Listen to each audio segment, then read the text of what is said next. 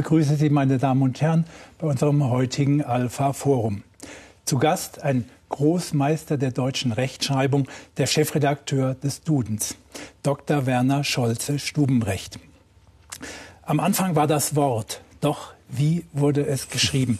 Scheinbar eine Selbstverständlichkeit, doch bis vor gut 100 Jahren gab es in Deutschland eigentlich darüber keine Klarheit, wie das Wort eigentlich geschrieben werden muss.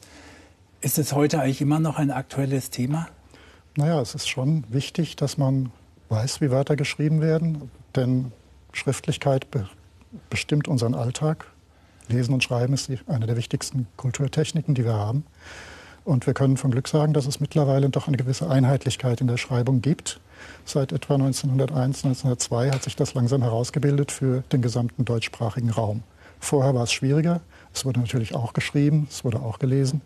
Die Weimarer Klassik hatte schon ihre Richtlinien, die hatten auch ein Wörterbuch, nach dem sie sich gerichtet haben, aber es war nicht eben durchgängig. Und es gab vor allem im 19. Jahrhundert dann einen ziemlich großen Streit zwischen den Menschen, die mehr von der Didaktik, von, von der Schule her kamen und die gesagt haben, Schrift muss einfach sein, die muss auch einem Volksschüler beizubringen sein.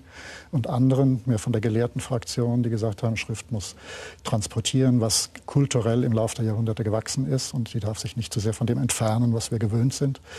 Ähm, das war nicht ganz einfach unter einen Hut zu bringen.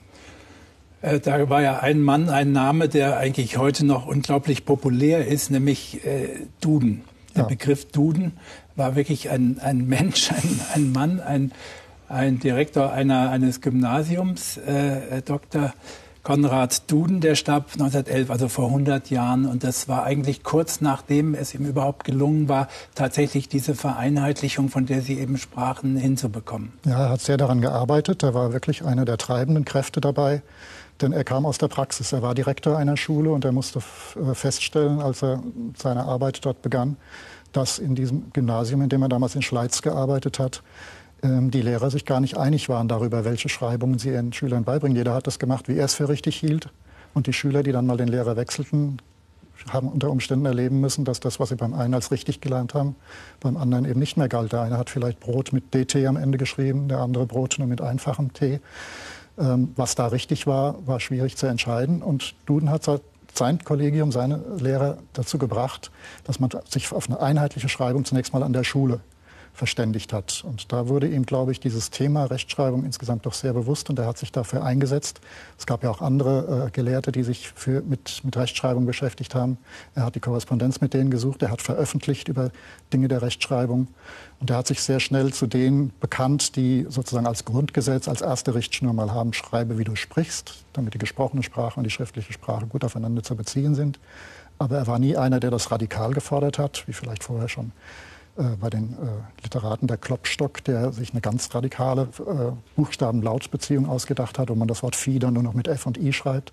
Soweit wäre Konrad Duden sicher nicht gegangen, obwohl es sozusagen seine Richtung war, zu sagen, wenn wir im Deutschen ein Wort haben wie Konzert, und haben den Laut K, den wir normalerweise in anderen deutschen Wörtern mit K schreiben, dann sollte es auch in dem Wort Konzert sein und nicht mit C am Anfang und C in der Mitte, sondern K am Anfang, Z in der Mitte.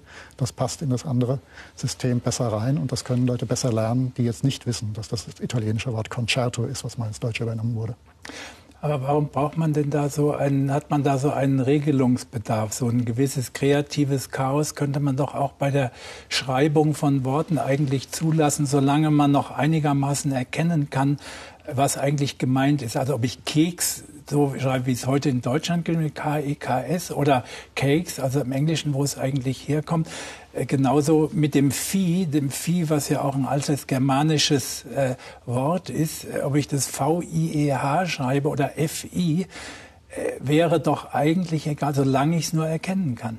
Ja, das ist eben das Problem dabei. Das Erkennen können alleine genügt nicht. Wir wollen es auch schnell erkennen. Wir wollen, wenn wir Texte lesen, uns ja nicht an den, an den Schreibungen festhalten, sondern wir wollen verstehen, was inhaltlich gemeint ist. Und damit das gut funktioniert, ist eine einheitliche Schreibung das beste Mittel. Man denkt nicht mehr drüber nach, man sieht die Wörter so, wie man sie gewöhnt ist. Und deshalb kann man sie sehr schnell erfassen und bleibt nicht hängen. Das geht uns fast, glaube ich, allen so. Wenn wir einen Brief bekommen von jemandem, der nicht gut schreiben kann und merken da, dass er dann äh, Pizza mit TZ geschrieben hat, dann sind wir schon von, abgelenkt von dem, was er uns eigentlich mitteilen will. Aber das war doch überhaupt die Auseinandersetzung quasi zwischen einer etymologisch definierten Schreibweise, also quasi aus den alten Vorläuferworten und der Vorläuferschreibweise hin zu einer äh, äh, phonetischen Schreibweise, was ja wirklich, wie man an unserem Beispiel des Vieh, ja im Grunde nie, nicht konsequent durchgehalten hat. Nicht? Das hätte man wirklich FI schreiben können, wäre schneller zu erkennen, einfacher. Mhm. Jeder versteht sofort, jeder Ausländer begreift es auch, wie es geschrieben wird. Für die ist es ja auch noch mal schwerer, diese deutsche Schreibweise dann zu lernen. Ja, aber das ist halt durch das, dadurch, dass die Sprache, auch die Schriftlichkeit eben historisch gewachsen ist und wir haben so im 8., 9. Jahrhundert die ersten schriftlichen Dokumente der deutschen Sprache. Und die Regelung oder die Beobachtung von den Grammatikern setzt erst hunderte von Jahren später ein, erst im 16., 17. Jahrhundert schaut man sich das an und da ist eben schon sehr viel gewachsen und geworden. Und die einen haben das frühere beibehalten, die anderen haben es nicht beibehalten. Ähm, das ist eine, eine äh, Arbeit, so etwas dann zu systematisieren, bei der auch die Grammatiker dieser Zeit sehr schnell erkannt haben, es ist besser, nicht alles, was herkömmlich ist, was sich eingeschliffen hat, gleich in Frage zu stellen, sondern man muss das behutsam machen. Man kann nicht einen radikalen Bruch einführen, wie das eben, wenn wir heute oder auch schon im 18. Jahrhundert angefangen hätten, Phi statt VIEH nur mit FI zu schreiben. Das wäre schon ein sehr starker Eingriff gewesen. Und die Menschen gehen damit sehr kritisch um. Die sagen, warum soll ich das anders schreiben, wenn ich weiß, wie es geschrieben wird? Dieses, was man in der Schule gelernt hat, ist ja zunächst mal damit behaftet, dass man sagt, das ist die richtige Schreibung und alles andere ist falsch. Und dann umzudenken und zu sagen, ja, wenn es rational halt einfacher ist, nur FI zu schreiben, dann mache ich das auch, fällt vielen Menschen sehr schwer. Und das wird auch dann natürlich ins, ins Feld geführt, dass bestimmte Schreibweisen auch zur Bedeutungsunterscheidung beitragen, dass der Wal, der im Meer schwimmt, kein Haar hat, aber die Wahl, die wir beim Wählen haben, ein Haar hat, das erleichtert das Textverstehen, weil wir gleich erkennen, welches Wort gemeint ist. Mit diesem Argument, Entschuldigung, muss man sich dann auseinandersetzen. Aber ähm, die, immer den größten Schock letztlich an dieser Stelle, äh, der nicht organisch war, war im Grunde die Entwicklung überhaupt unserer Buchstaben, die ja quasi importiert sind. Ja. Es gab ja sowas wie eine Runenschrift, die möglicherweise ja auch schon importiert war von dem phönizischen Alphabet. Aber später, auf jeden Fall um 800, Zeit Karl des Großen, wurde quasi das lateinische Alphabet importiert, um die germanischen Sprachen, die ja quasi selber gewachsen waren, sich entwickelt haben, dann mit Lauten zu versehen und verschriftlichen zu mhm. können. Das ist in der Tat so. Der Ansatz damals war eben, kam über das Lateinische her. Die wenigen, die schreiben konnten, waren die Mönche, waren die Kleriker.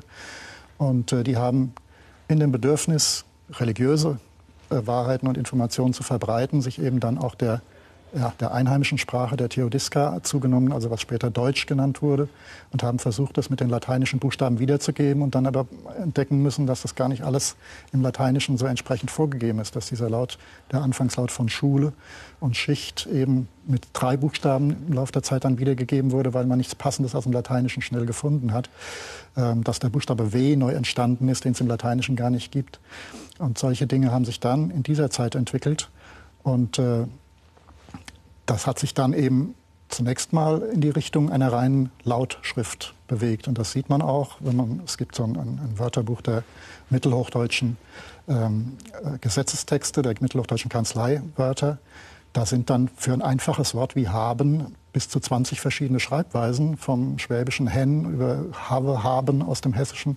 Die sind da zusammengeführt, die in den Dokumenten alle auftauchen und die bezeugen, dass eben damals sehr punktuell an den einzelnen Klöstern ganz unterschiedlich geschrieben wurde, weil es jemand, jeder Mönch versucht hat, seine Sprache, seinen Dialekt angemessen wiederzugeben. Und das hat sich dann erst ja, durch so eine Art Globalisierungseffekt nach Erfindung des Buchdrucks und nach äh, Ausbau von, von Verwaltung und äh, Kanzleien so nach und nach im 16., 17. Jahrhundert angeglichen, sodass es eben dann eine starke Vereinheitlichung damals schon gab, die aber nicht ganz durchgeschlagen hat, die noch nicht so war, wie man sich später mal gewünscht hat. Naja, vor allem war ja überhaupt noch nicht klar, was ist eigentlich Deutsch. Also das ist sagen nicht nur die Art der Schreibung, sondern welche Sprache benutze ich auch, um überhaupt in diesem mitteleuropäischen Gebiet der germanischen Sprachen sich zu verständigen. Das war ja auch ein Prozess, der im Grunde dann erst Buchdruck Luther, Sie haben es erwähnt, ja dann im Grunde in eine neue Phase trat. Bis dahin war das ja sehr sehr äh, unterschiedlich. Genau. Es gab dann eben wirklich auch die Bestrebung, dass man nicht mehr gesagt hat, äh, schreib wie du sprichst, sondern sprich wie geschrieben wird, wie eben in den vorbildlichen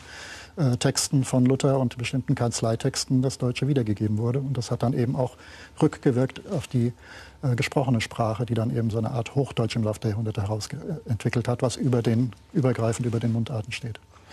Wie erklären Sie das denn, dass eigentlich die Entwicklung der Sprache eigentlich ein rein organischer Prozess ist, also quasi basisdemokratisch sich abgespielt hat, so wie sich möglicherweise auch Sprache entwickelt, aber sogar die Rechtschreibung hat sich so entwickelt. Und eigentlich, Sie sagten es ja eben, die Wissenschaftler kamen erst Jahrhunderte später bis dahin, dass eben auch dann erst äh, Anfang des 20. Jahrhunderts tatsächlich eine verbindliche Rechtschreibung zumindest als, als Konsens mal erzielt war?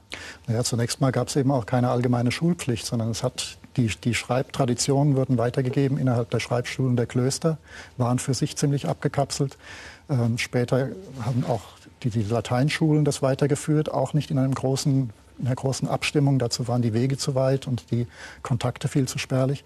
Und erst als dann eben der Buchdruck äh, es ermöglicht hat, preiswert Bücher herzustellen, die dann auch in den einzelnen Schulen äh, verwendet werden konnten oder an den Universitäten oder in den Druckereien selbst verwendet werden konnten, hat sich das dann vereinheitlicht und dann, nachdem dann im 18., und 19. Jahrhundert die allgemeine Schulpflicht eingeführt wurde, dann war auch schließlich der Staat gefordert, der ja, wenn er seinen Lehrern sagt, ihr sollt den Kindern Schreiben beibringen, den Lehrern auch sagen musste, was sie da schreiben sollen.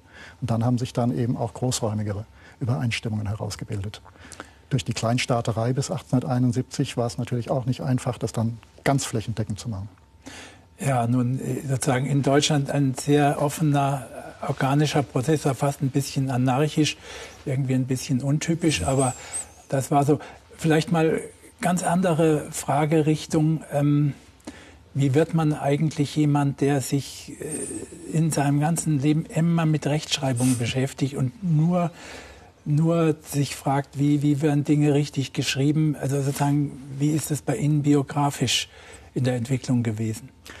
Ja, das war eigentlich zufallsbedingt, kann man gar nicht anders sagen. Ich habe äh, Germanistik und Anglistik studiert mit dem Ziel, ursprünglich mal Lehrer zu werden. Das hat sich dann eben ein bisschen zerschlagen. Nachdem ich mal in der Schule wieder hospitiert hatte, war ich da nicht mehr so wild drauf. Und das hat sich gleichzeitig ergeben, dass ich das Angebot bekam, eine Hausarbeit, eine Seminararbeit zu einer Dissertation auszubauen und auch ein entsprechendes Stipendium bekommen habe. Und dann war meine Absicht eigentlich, an der Universität entweder zu lehren oder in einem Verlag zu arbeiten.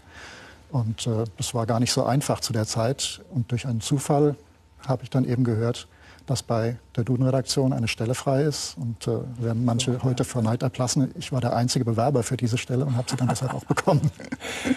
Ähm, was ist denn das Faszinierende daran? Also sozusagen, es fällt ein bisschen schwer, weil eigentlich ist äh, Rechtschreibung ist so was Oberlehrerhaftes, was Strenges, eigentlich was Substanzloses, äh, äh so wirkt es zumindest. Kann das faszinieren oder ist es eher ein mühsamer Job? Das ist sowohl mühsam als auch faszinierend. Das ist mühsam, weil man eben wirklich äh, in manchen Dingen wirklich vor der Frage steht, sind die vorhandenen Regeln dem angemessen, was, was draußen äh, tatsächlich gemacht wird. Ähm, es gibt in der Schreibung in bestimmten Textsorten viel mehr Bindestriche, als früher mal zugelassen waren. Seit der Reform ist es das bisschen gelockert worden. Ähm, aber die Rechtschreibung ist halt eine Notwendigkeit. Und so ähnlich wie Konrad Duden das seinerzeit gesehen hat und sich dafür eingesetzt hat, dass er gesagt hat, wir müssen denjenigen, die lesen und schreiben lernen wollen, Hilfestellung geben, so sehe ich das eigentlich heute auch. Ich möchte gern darüber aufklären, wie, das, wie Rechtschreibung funktioniert, möchte informieren darüber, wie Wörter geschrieben werden, nach allgemeinem Konsens, nach Standard. Und dann muss man auch sagen, meine Arbeit umfasst schon auch ein bisschen mehr als eine Rechtschreibung. Also der Duden gibt ja auch große Bedeutungswörterbücher heraus. Wir haben Wörterbücher, Spezialwörterbücher für idiomatische Wendungen, für Redewendungen wie lange Finger machen oder das hältst du im Kopf nicht aus, solche Dinge mal zu erforschen, das ist dann eine sehr schöne Abwechslung gegenüber den reinen Rechtschreibfragen. Und ähm, die Frage ist für mich letztlich, wenn Sie sozusagen an, an diesen Dingen äh, äh basteln, entscheiden Sie ja auch was. Hat es vielleicht sogar auch mit einem gewissen Machtgefühl zu tun, dass quasi ein Riesenthema, das konnte man ja in den 20 Jahren lang erkennen, der heftigsten Debatten, mhm. wie die neue Rechtschreibung zwischen 1987 und 2007 letztlich irgendwo umgesetzt, erfunden, entwickelt, umgesetzt wurde. Und wenn man dann selber sozusagen an der entscheidenden Stelle sitzt, sozusagen derjenige, der es irgendwo dann doch entscheiden muss in der Redaktion, so machen wir es. Ja, das ist natürlich weniger ein Machtgefühl als sozusagen eine Pflicht, die wir haben. Denn wir haben es uns ja als Aufgabe gestellt, die amtlichen Regeln, die wir nur zum Teil mit beeinflussen konnten, wir waren da nicht sehr stark eingebunden, ähm, dann eben umzusetzen und äh, daraus etwas zu machen, was in der Alltag, in der praktischen Anwendung funktioniert. Das ist eigentlich unser Anliegen. Ähm, dass man dann bestimmte Entscheidungen trifft, ist wahr, aber man kann es auch so sehen, dass man sagt, wir geben eben auch in bestimmter Hinsicht nur Empfehlungen. Dort, wo die äh, Regeln zwei Auslegungen zulassen, sagen wir, es ist korrekt, Delfin mit pH zu schreiben, es ist genauso korrekt, Delfin mit F zu schreiben. Wir würden empfehlen, es mit F zu schreiben oder je nachdem, was wir uns dann äh, in diesen Fällen, wofür wir uns in diesen Fällen entscheiden. Ähm, also, dass ich mich besonders mächtig fühle, kann ich eigentlich nicht sagen. Ich fühle mich schon wichtig. ich fühle mich schon, fühle, dass wir eine wichtige Arbeit machen. Ich mache sie auch nicht alleine. Wir haben ja auch ein, eine ähm, sehr ausgeprägte Teamarbeit da mit, mit meinen Kolleginnen und Kollegen in der Duden-Redaktion. Und vieles wird eben auch diskutiert, vieles wird abgestimmt und wir reagieren auch sehr viel auf das, was von außen an, uns herangetragen wird, sei es von Wissenschaftlern, die äh, sich zu Rechtschreibfragen äußern, sei es von Benutzern, Kunden, die den Duden gekauft haben und bestimmte Dinge erklärt haben wollen.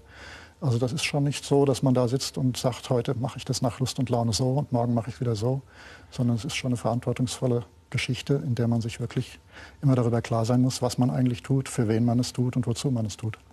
Das Überraschende für mich war, dass es eigentlich, also angefangen mit Konrad Duden, der ein Einzelkämpfer erstmal war, auch wenn es natürlich Vorläufer gab und ähnliche Bestrebungen auch, trotzdem in dieser Intensität und Radikalität dann doch ein Einzelkämpfer war, längere Zeiten auch seine ersten Aus Auflagen ja alleine selber gemacht hat, ehe er dann auch ein Team hatte, dass sich das auf so einzelne wenige Menschen eigentlich konzentriert, die doch so eine grundlegende Frage wie, wie die, die Übereinstimmung, welche Sprache schreiben wir? Naja, das ist halt äh, vielleicht auch ein bisschen Glücksfall, dass eben in einer Person von Konrad Duden jemand war, der es nicht nur Interesse daran hatte, sondern auch die praktischen Fähigkeiten hatte, das umzusetzen, der sich keine Illusionen gemacht hat darüber, dass seine Vorstellungen von einer optimalen Schreibung auch tatsächlich gleich verwirklicht werden könnten, sondern der da auf kleine Schritte gesetzt hat, der erstmal gesagt hat, Einheitlichkeit ist erstmal das Wichtigste, auch wenn ich ein Stück von dem zurücknehmen muss, was ich eigentlich gern machen würde. Und so ähnlich sehe ich mich eigentlich heute auch, dass ich sage, ob, ob, mir die Rechtschreibregeln, wie sie sind, gefallen oder nicht ist, nicht, ist nicht das Thema, sondern ich muss das, was da ist, so umsetzen, dass andere Menschen etwas mit anfangen können. Und vielleicht habe ich dieses, dieses Talent und vielleicht haben meine Kolleginnen und Kollegen das Talent, dass wir das gut können. Im Moment sind wir da ganz zuversichtlich. Ist Sprache auch ein Wirtschaftsfaktor, also Rechtschreibung? Naja, wenn Sie so wollen, Rechtschreibwörterbücher werden in Verlagen privatwirtschaftlich hergestellt, werden gedruckt Klar. und verkauft. Äh, das meine ich jetzt nicht, sondern ich meine eigentlich die, eine effiziente Sprache stützt vielleicht auch die Wirtschaftskraft eines ja. Landes in dem Sinne mehr. Das ist sicher richtig, dass man äh, dort, wo überall, wo Texte produziert werden, in der Wirtschaft werden ja sehr viele Korrespondenzen geführt. Es wird sehr viel äh, festgehalten in Handbüchern. Dass eine vernünftige Sprache, die das gut kann und die das auch äh, mit einem angemessenen Arbeitsaufwand dann leistet, dass das sicher ein, ein, ein wichtiger Wirtschaftsfaktor ist. Wenn Sie ähm, Firmen, wenn es den Firmen nicht gelingt, ihre Gebrauchsanweisungen so zu schreiben, dass die Benutzer es verstehen können, dann haben sie sehr viele Rückfragen, zusätzliche Kosten. Wenn es ihnen gelingt, das so zu machen, dass jeder sein, weiß ich, Möbelregal alleine gut aufbauen kann anhand der Beschreibung, dann haben sie eben keine Rückfragen und sparen dadurch bares Geld. Also es ist schon wichtig, auch im, im wirtschaftlichen Leben äh, die Sprache so einzusetzen und mit der Sprache so umzugehen, dass die bestmögliche Verständlichkeit erreicht ist. Also gute Sprache als Produktivfaktor, um mal nebenbei ein bisschen Werbung für die deutsche Sprache zu machen. Ähm, Im Zeitalter des Computers haben Sie natürlich auch, wie ich gelesen habe, sammeln Sie also in unendlicher Sammelwut Milliarden von Wörtern, von Wortbegriffen. Also ist es heute fast eher eine Frage der, der Überfülle, die man hat und aus der man dann die Grundregeln versucht herauszufinden in ihrer lebendigen Weiterentwicklung. Ja.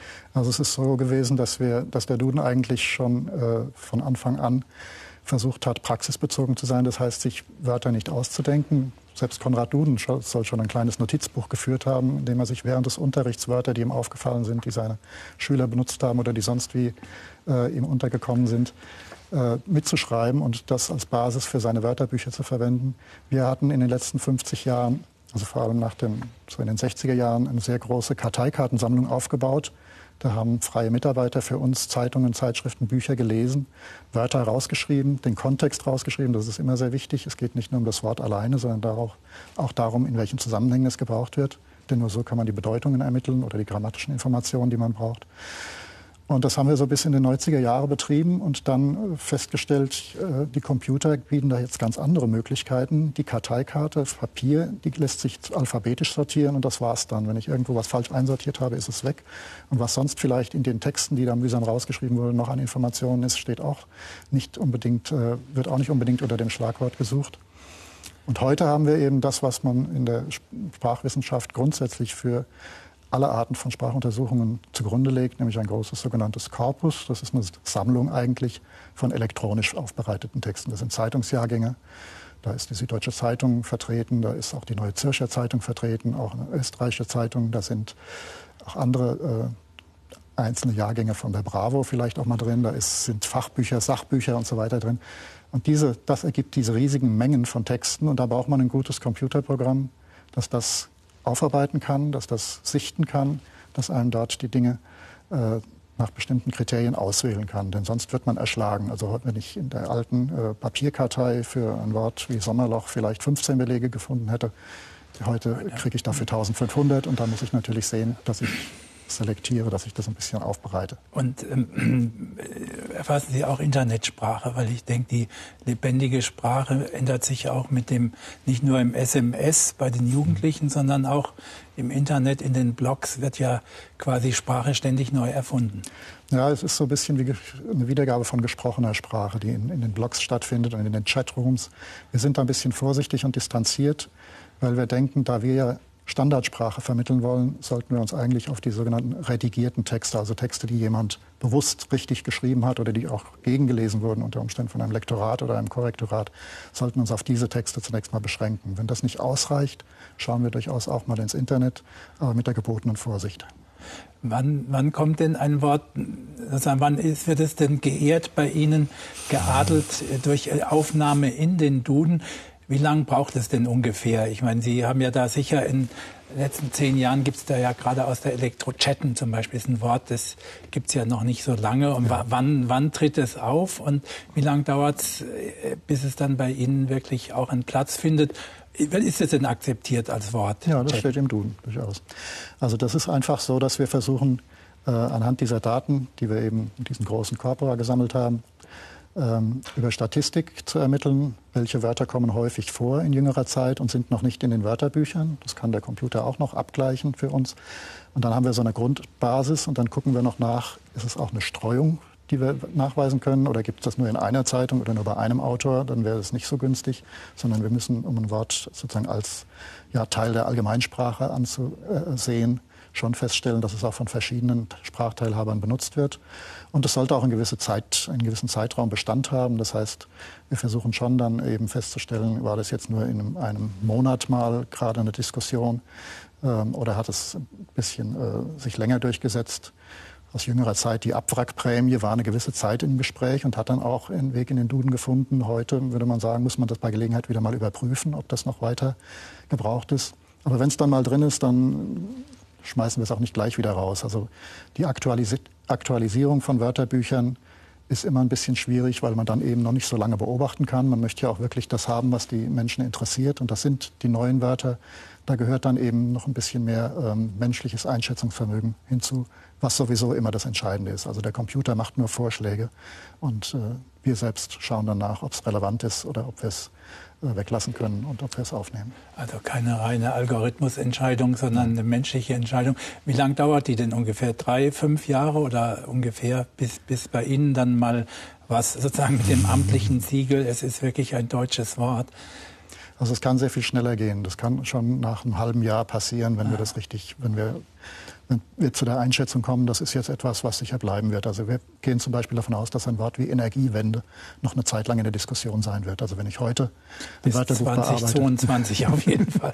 wenn ich heute ein Wort, äh, Wörterbuch neu bearbeiten würde, würde ich das sicher aufnehmen, auch wenn es vielleicht erst seit vier, fünf Monaten so richtig äh, signifikant statistisch auftaucht. Also da muss man dann schon auch ein bisschen Weltwissen, ein bisschen äh, Einfühlungsvermögen haben und sich auch mal trauen zu sagen, ja, das kann ich zwar jetzt nicht beweisen, aber ich bin davon überzeugt, dass das demnächst in der Sprache seinen Platz haben wird. Machen Sie auch sowas wie Sprachpolitik? Also ein Großteil der neuen Wörter, die wir haben, ist ja siehe Chatten, äh, stammt aus dem angelsächsischen Raum, weil auch dort die technologische Entwicklung und auch die soziale Entwicklung in diesen neuen Technologien, siehe Facebook, viel schneller und ein paar Jahre weiter ist als bei uns. Äh, und dann die Wörter auch übernommen werden. Das heißt, so eine schleichende Anglizierung des Deutschen äh, könnte da ja sich ereignen. Ja, also der, der Einfluss der englischen Sprache ist nicht nur bei den Computern, sondern auch allgemein in der populären Kultur sehr, sehr stark, schon seit äh, Jahrzehnten eigentlich, seit dem Zweiten Weltkrieg kann man sagen. Ähm, wir haben da keine äh, grundsätzlichen Vorbehalte. Wenn die Menschen in Deutschland gerne Event sagen und nicht mehr nur Ereignis, dann ist uns das genauso recht, wie es uns früher recht war, dass wir neben Aufzug und Fahrstuhl auch Lift äh, sagen, also auch ein englisches Wort. Ähm, für uns ist das Entscheidende, dass wir sagen, wenn ein Wort häufig verwendet wird, dann ist da auch ein Nachschlagebedürfnis. Dann möchten die Menschen wissen, wie wird es geschrieben, wie wird es ausgesprochen, heißt es der oder das Block, wie wird es, äh, wie, wie, äh, welche Bedeutung hat dieses Wort. Und dann fühlen wir uns aufgerufen, das auch in den Wörterbüchern darzustellen, wenn es in der entsprechenden Häufigkeit vorkommt. Und man kann ja, wenn man ein bisschen zurückschaut in der Geschichte, feststellen, dass manches dann auch später wieder ausgeschieden wird. Die Sprache ist da eigentlich auch sehr unvoreingenommen. Sie hat sich im, im Mittelalter, ausgehenden Mittelalter sehr stark aus dem Griechischen, Lateinischen bedient, um gerade wissenschaftliche Wörter äh, zu prägen. Das geht bis in die, in die jüngere Zeit hinein, dass wir Wörter wie Tele und andere noch weiter verwenden, um neue Wörter zu bilden. Mobilfunk, das lateinische Mobil ist da noch, äh, immer noch lebendig. Dann im Franz das Französische im 18. Jahrhundert, als der Adel eben meinte, das sei die schönste Sprache überhaupt und auch in Deutschland die Adligen Französisch gesprochen haben. Und dann eben das Englische im beginnenden 20. Jahrhundert und äh, da ist vieles geblieben und anderes ist wieder rausgekommen. Niemand denkt sich heute was dabei, von Chance zu reden, das aus dem Französischen gekommen ist, aber ein Wort wie, wie Cochonnerie, was mal für Schweinerei äh, da war, ist in diesem, bei der letzten Dudenbearbeitung wieder gestrichen worden, weil es niemand mehr verwendet. Und aus dem Englischen kam in den 20er Jahren, als der Tennissport äh, aufkam, ins Deutsche, auch in den Duden, äh, englische Begriffe wie Forehand und Backhand, die mittlerweile wieder weg sind, weil wir Vorhand und Rückhand sagen. Also ich bin da ganz zuversichtlich, dass sich da nichts äh, so verändert, dass die deutsche Sprache jetzt ihren Charakter verliert oder was befürchtet wird. Ähm, es ist eine gewisse Menge da und man muss, wie überall sind Übertreibungen schädlich. Man muss halt schon sehen, dass man nicht ähm, alles und jedes nimmt, aber das tun wir mit anderen Bereichen der Sprache auch. Auch in der Fachsprache gibt es vieles, was nicht im Duden steht. Auch in den Mundarten gibt es vieles, was nicht im Duden steht. A und O ist für uns wirklich die Einschätzung der allgemeinen Gebräuchlichkeit. Also Sie gehen sozusagen mit äh, entspannter, guter Sprachidentität an diese fremden Einflüsse heran und sagen, die Sprache hat sozusagen so eine starke eigene innere Struktur und Kraft, dass sie es über jetzt doch 1200 Jahre eigentlich ganz gut verkraftet hat. Auch schon Goethe hat seinerzeit gesagt, die fremden Wörter sind nicht von vornherein abzulehnen das, was man dann äh, in der deutschen Sprache unter Umständen gewinnt, um etwas differenzierter auszudrücken oder um Abwechslungsmöglichkeiten zu haben, ist nicht schlecht. Es muss deswegen nicht alles genommen werden, aber einiges setzt sich durch. Also ich denke auch, dass man da nicht, äh, nicht hysterisch reagieren sollte und sagen sollte, die deutsche Sprache geht vor die Hunde, weil jemand in der Öffentlichkeit wieder Event statt Ereignis gesagt hat. Ähm, nehmen Sie ein Wort wie Computer. In der Schreibung haben wir es, wird es sicher so bleiben, wie es ist. Wir werden es nicht mit K schreiben oder mit einem J. Aber in der, in der Lautung, äh, in, der, in der Grammatik ist es schon eingedeutscht. Wir sagen die Computer und nicht die Computers, wie die Engländer sagen würden. Ja, weil Sie Goethe erwähnt haben, äh, neue Wörter kommen hinzu, alte verschwinden aber auch. Es ja. gibt sozusagen einen Wortfriedhof, der jedes Jahr größer wird. Man beerdigt nämlich alte Wörter, was, um gleich die nächste Frage auch schon anzuschließen, irgendwann mal dazu führt, dass wir eben jenen Goethe gar nicht mehr im Original lesen können, weil er zu viele Wörter verwendet, die eigentlich überhaupt nicht mehr gebräuchlich sind und die jungen Menschen nicht mehr verstehen. Das ist heute schon so. Die Klassikerausgaben für die Schule haben ein Glossar, in dem bestimmte Dinge erläutert werden, die heute nicht mehr bekannt sind. Ähm, und da führt eigentlich, daran führt kein Weg vorbei. Wörterbücher haben natürlich äh, den Vorteil, ähm, wenn sie neu aufgelegt werden, dass die alten Auflagen nicht verbrannt werden müssen. Die stehen noch in den Archiven, stehen noch in den Bibliotheken. Und wer ein Wort bei Goethe nicht versteht, der kann ja mal ähm, das Adelungsche Wörterbuch aus dem 18. Jahrhundert aufschlagen und dort sehen, wo es, äh, was, ob er dort die Erläuterung findet. Ähm, und ansonsten halten sich die Dinge ja auch doch eigentlich über die Zeit, äh, also viele Dinge über die Zeit hinaus. Auch im heutigen Duden finden Sie Wörter wie Meuchlings oder für Bass, die halt in alten Erzählungen, in Gedichten, in Liedern immer, immer noch eine Rolle spielen. Wie hoch ist denn der, der, stabile Prozentsatz der Sprache und wie hoch ist sozusagen der fluide Bereich, der sich neu hinzukommt, dann auch wieder weggeht und ändert? Ist sehr schwer zu sagen. Also es hat noch niemand wirklich so genau überprüft. Und äh, bei den Wörterbüchern, bei den letzten Duden-Auflagen hatten wir auch immer die Möglichkeit, ein bisschen auszuweiten. Also Konrad Dudens Urwörterbuch hatte 30.000 Stichwörter und die jetzige 25. Auflage hat 135.000 Stichwörter. Es ist also immer auch ein Mehr geworden und musste nicht so viel äh, dann äh, rausgenommen werden. Wenn man die Wörterbücher als Maßstab nimmt, denke ich, dass also das, äh, die Fluktuation bei etwa einem Prozent liegt. Das ist jetzt mal einfach so geschätzt, ohne dass ich irgendeine genaue Zahl dazu hätte. Mhm. Also eher, eher niedrig. Ja. Eher niedrig. Weil, weil ich mich schon frage, äh, also früher wurden noch Duden hat ja seine Dissertation auf Latein verfasst, 1854, mhm. über die Antigone des Sophokles. Heute werden zunehmend Dissertationen in Englisch verfasst, weil sie international publiziert werden sollen und nur so dann eine ernsthafte mhm. Chance haben, rezipiert zu werden. Das heißt, die Eliten haben eigentlich von Anfang an früher Latein, später der Adel Französisch, heute wiederum die Wissenschaftseliten und auch die Politikeliten Englisch, während das Germanische, das Deutsche, das Althoch, Mittelhoch, Neuhochdeutsche war eigentlich die Sprache der Unterschicht. Mhm. Also so kann man es, glaube ich, heute nicht sehen. Auch, auch, im wissenschaftlichen Bereich ist es so, dass es hauptsächlich die Naturwissenschaften betrifft.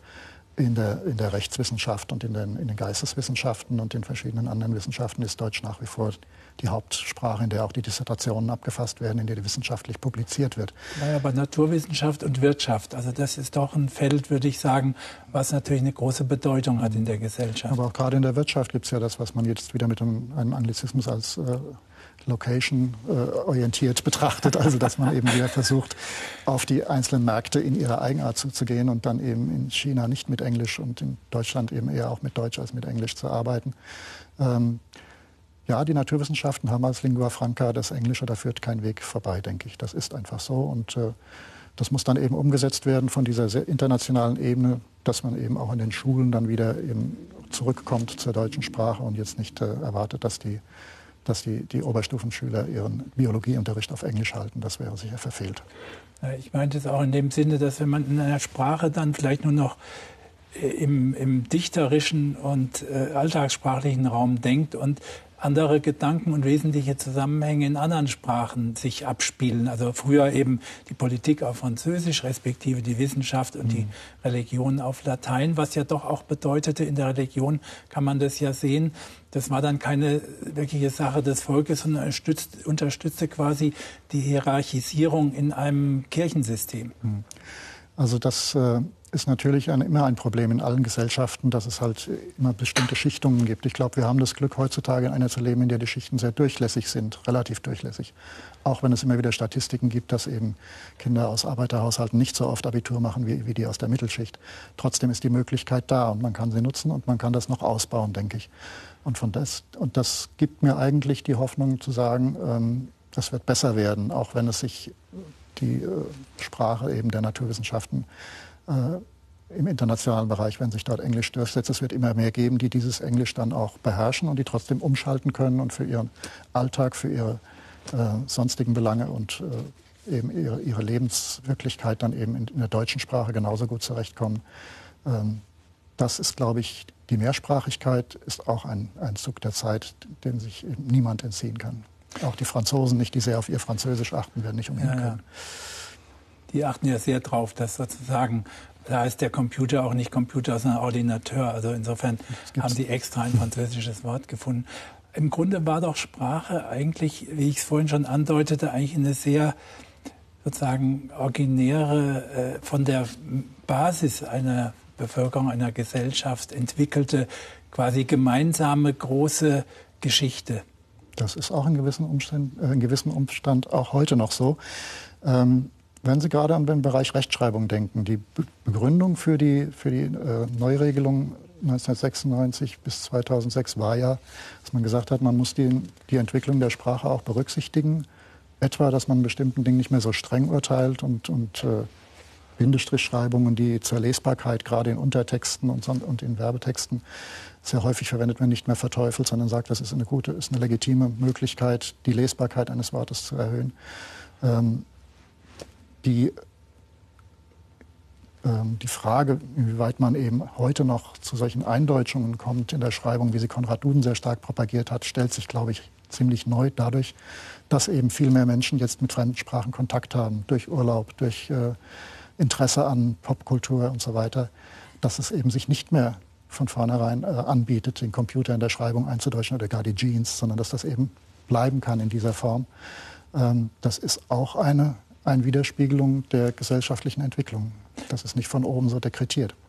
Ja, ja, aber da deutet sich doch eigentlich eine Multikulturalisierung der Sprache an, wenn nicht mal mehr das Bestreben da ist, sozusagen mit den neuen Wörtern denen auch noch eine deutsche äh, Rechtschreibung zu verpassen, sondern sie tatsächlich im Original zu belassen.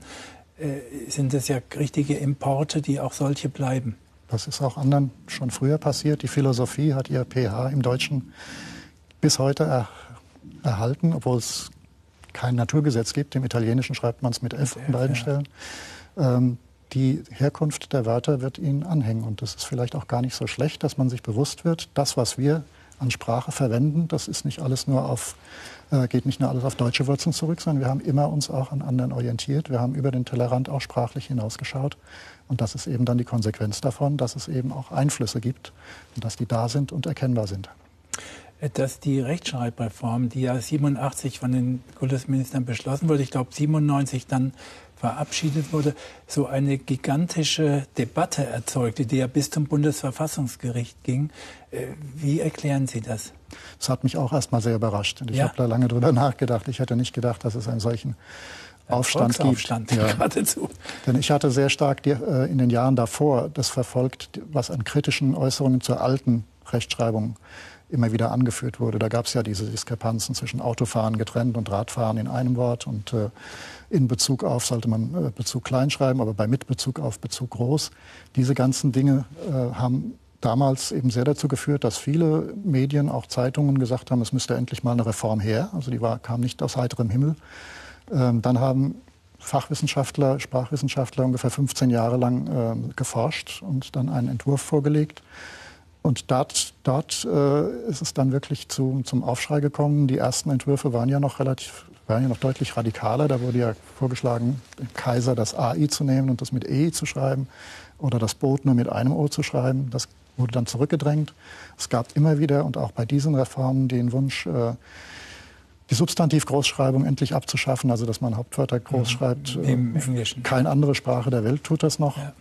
Ähm, auch das ist aber dann so relativ früh von politischer Seite als zu brisant empfunden worden und äh, zurückgedrängt worden. Und dass das, was dann noch kam, eben so einen großen Aufschrei äh, hervorgerufen hat, das hat mich schon überrascht. Und ich denke, es hängt wirklich damit zusammen, dass wir in Deutschland so ein bisschen Gleichsetzung von Rechtschreibung und Sprache äh, betreiben. Das beliebteste Wörterbuch ist ein Rechtschreibwörterbuch der Duden. In anderen Ländern, in, Frankreich zum Beispiel, ist, das, ist der Petit Robert ein Bedeutungswörterbuch. In England ist das Concise Oxford Dictionary ein Bedeutungswörterbuch, in dem man auch nachschaut, wie geschrieben wird. Aber es ist nicht der Haupt- und einzige Zweck. Bei uns ist das erfolgreichste Wörterbuch ein Rechtschreibwörterbuch. Und das ist von außen auch schon kritisch angemerkt worden. Der österreichische Schriftsteller Heimito von Doderer hat mal sinngemäß gesagt, die Nationen definieren sich im Allgemeinen über ihre Sprache und die Deutsche halt über ihre Rechtschreibung. Und das fand er gar nicht gut. Ja, ja. Aber ich meine, ich fand ich fand es wirklich frappierend, dass, dass es sozusagen dieses Ausmaß erreicht ist. Es muss doch was damit zu tun haben, dass Menschen, die Deutschen halt vielleicht mehr die mhm. Rechtschreibung, äh, einfach Sprache als was sehr Persönliches empfinden. Das ist sicher so, dass man also nicht nur Sprache als was Persönliches empfindet, sondern das, was man mal gelernt hat in diesem Bereich, nicht ohne Not aufgeben will. Die meisten sind mit der Schreibung ganz gut zurechtgekommen und äh, haben eben verschiedenen Dingen auch ganz bewusst stolz erklären können, wenn ich das eine Wort zusammenschreibe, bedeutet es was anderes, als wenn ich es in zwei Wörtern schreibe. Wohl, ähm, dieses äh, typische Beispiel sitzen bleiben, eben zusammengeschrieben nicht versetzt werden und getrennt geschrieben auf dem Stuhl sitzen bleiben.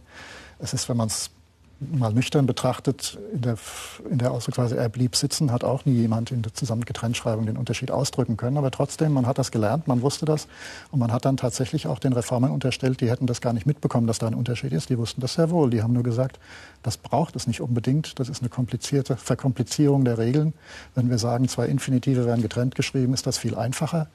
Und sie haben sich getäuscht darin, dass sie äh, in der Tatsache, dass sie eben ja, das, was andere gelernt haben, nicht so einfach wegwischen können, sondern dass es da das Gefühl gibt, wir verlieren irgendwas, was eigentlich wichtig war, ohne dass man es so genau jetzt begründen kann. Aber immerhin zu sagen, da ist eben in dem, im Schriftbild eine Differenzierung, die wir sonst im Gesprochenen nicht machen. Das ist ein, zusätzlicher, äh, ein zusätzliches gutes äh, Element in der Sprache.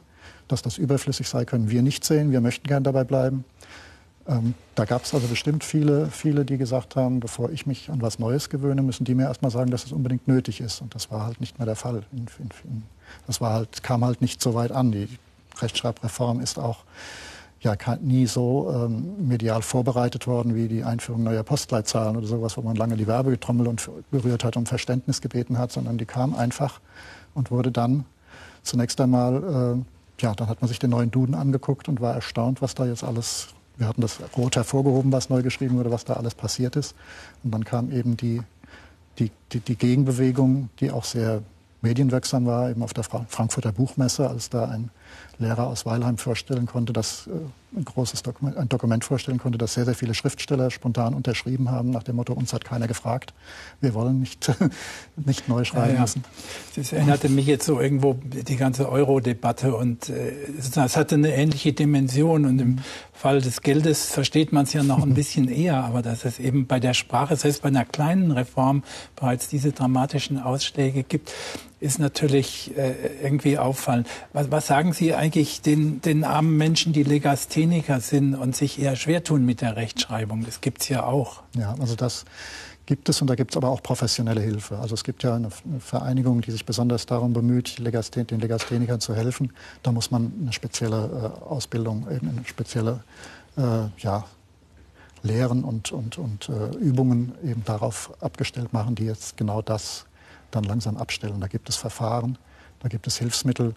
Ähm, da kann man eigentlich nicht erwarten, dass jetzt der Duden sagt, weil es Legasthenie gibt, äh, würfeln wir die Buchstaben durch, bunt durcheinander. Das kann es ja nicht sein, sondern man muss eben denen, die Schwierigkeiten haben, die Buchstaben in die richtige Reihenfolge zu bringen, Hilfsmittel geben, Übungen geben und da gibt es auch einiges.